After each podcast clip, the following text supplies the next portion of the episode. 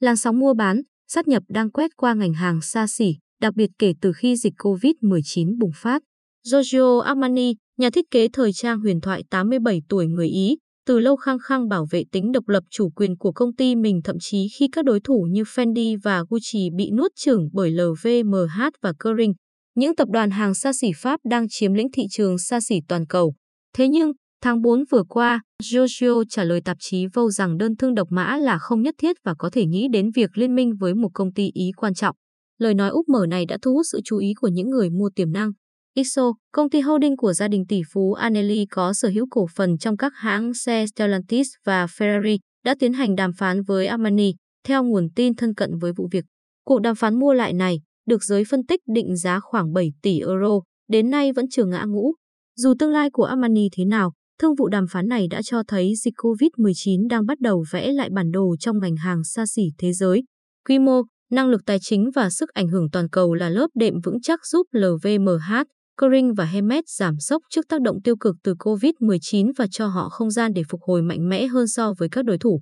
Nhưng các thương hiệu xa xỉ khác với vị thế yếu hơn sẽ mất thời gian lâu hơn mới có thể hồi phục. Vì thế, không có gì khó hiểu khi các công ty gia đình của Ý như Armani buộc phải cân nhắc con đường ma hoặc liên kết liên doanh, từng được xem là điều cấm kỵ đối với họ. Một thay đổi lớn là việc một số thương hiệu nhận ra rằng đơn thương độc mã sẽ là một hành trình đầy thách thức. Marco G. Benedetti, giám đốc điều hành Kalin Group, nhận định, không chỉ do đại dịch, mọi việc đang chuyển biến quá nhanh và các nhãn hàng có quá ít thời gian để thích ứng. Ông giải thích thêm, dịch COVID-19 bùng phát khiến tình hình tài chính của các công ty gặp khó khăn.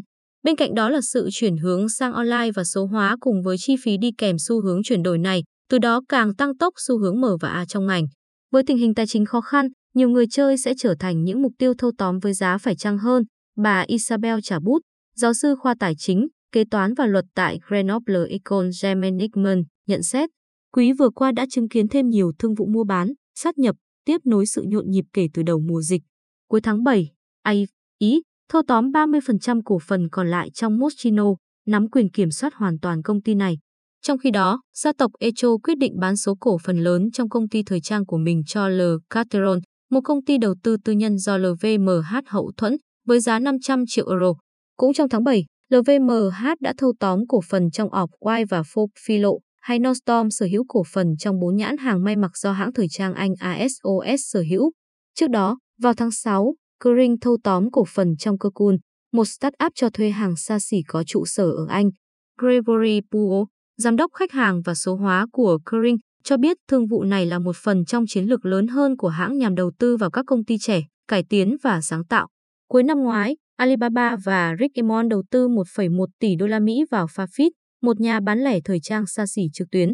Cùng lúc đó, Artemis, nắm cổ phần khống chế tại Kering, tuyên bố sẽ tăng tỷ lệ sở hữu trong Fafit, LVMH cũng thâu tóm Tiffany trong thương vụ trị giá 15,8 tỷ đô la Mỹ.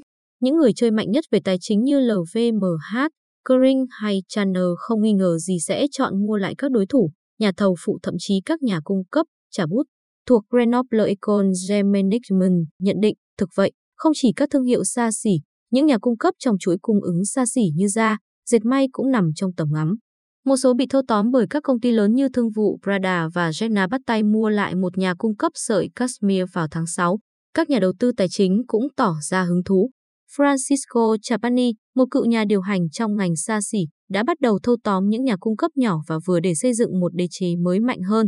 Cùng với các nhà đầu tư, Ông đã sáng lập Rapport Florence vào tháng 10 năm 2020 để tạo ra một nền tảng sản xuất phục vụ các thương hiệu xa xỉ. Đến nay chúng tôi đã mua lại 6 công ty, tất cả đều tập trung vào dệt may và có thêm 3 công ty khác trong tầm ngắm của chúng tôi, Chapani nói. Nhưng các nhãn hàng yếu thế hơn sẽ không ngồi yên chờ chết. Tháng 12 năm ngoái, Giaimo Ruffini, ông chủ của Moncler, đã tiết lộ thương vụ đầu tiên của ông trị giá 1,2 tỷ euro thâu tóm Stone Island một nhãn hàng thể thao được nhiều người nổi tiếng ưa chuộng. Từ lâu bị xem là một mục tiêu thâu tóm, động thái của Ruffini mở ra một khả năng là thay vì trở thành món ăn kế tiếp của những ông lớn như Kering, Moncler có thể nuốt chửng các nhãn hàng khác, trở thành một thế lực lớn hơn trên thị trường quốc tế. Roberto Costa, đứng đầu bộ phận ngân hàng đầu tư ngành xa xỉ toàn cầu tại Citigroup, cho biết Moncler và Stone đã đặt ra một tiền lệ mà các nhãn hàng xa xỉ Ý khác có thể noi theo họ đã cho thấy rằng có một con đường mới hoàn toàn khác với lựa chọn cũ. hoặc vẫn độc lập nhưng ở quy mô nhỏ, hoặc bán lại cho người Pháp, ông nói. Theo Costa, mặc dù ngành này nhìn chung vẫn khả quan nhưng nhu cầu gia tăng đối với việc đầu tư vào mọi thứ từ sản phẩm, marketing, bán lẻ và số hóa cũng buộc họ phải thay đổi.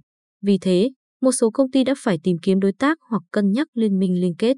Mặt khác, dù nhiều thương hiệu xa xỉ vẫn là công ty gia đình do các nhà sáng lập nắm quyền, nhưng với các thế hệ trẻ hơn bắt đầu kế thừa thì tính độc lập chủ quyền có thể không được đánh giá quá cao so với những lợi ích mà quy mô có thể mang lại.